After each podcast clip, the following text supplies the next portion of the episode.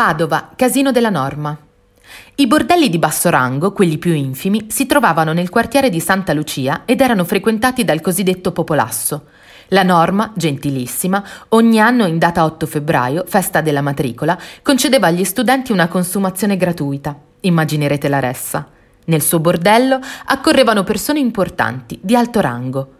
Quando a questi si alzava il testosterone, prenotavano una carrozza speciale in piazza Garibaldi, speciale perché furbescamente silenziata, ovvero dotata di ruote in gomma che permettessero di evitare di far casino andando in casino a causa della pavimentazione sconnessa.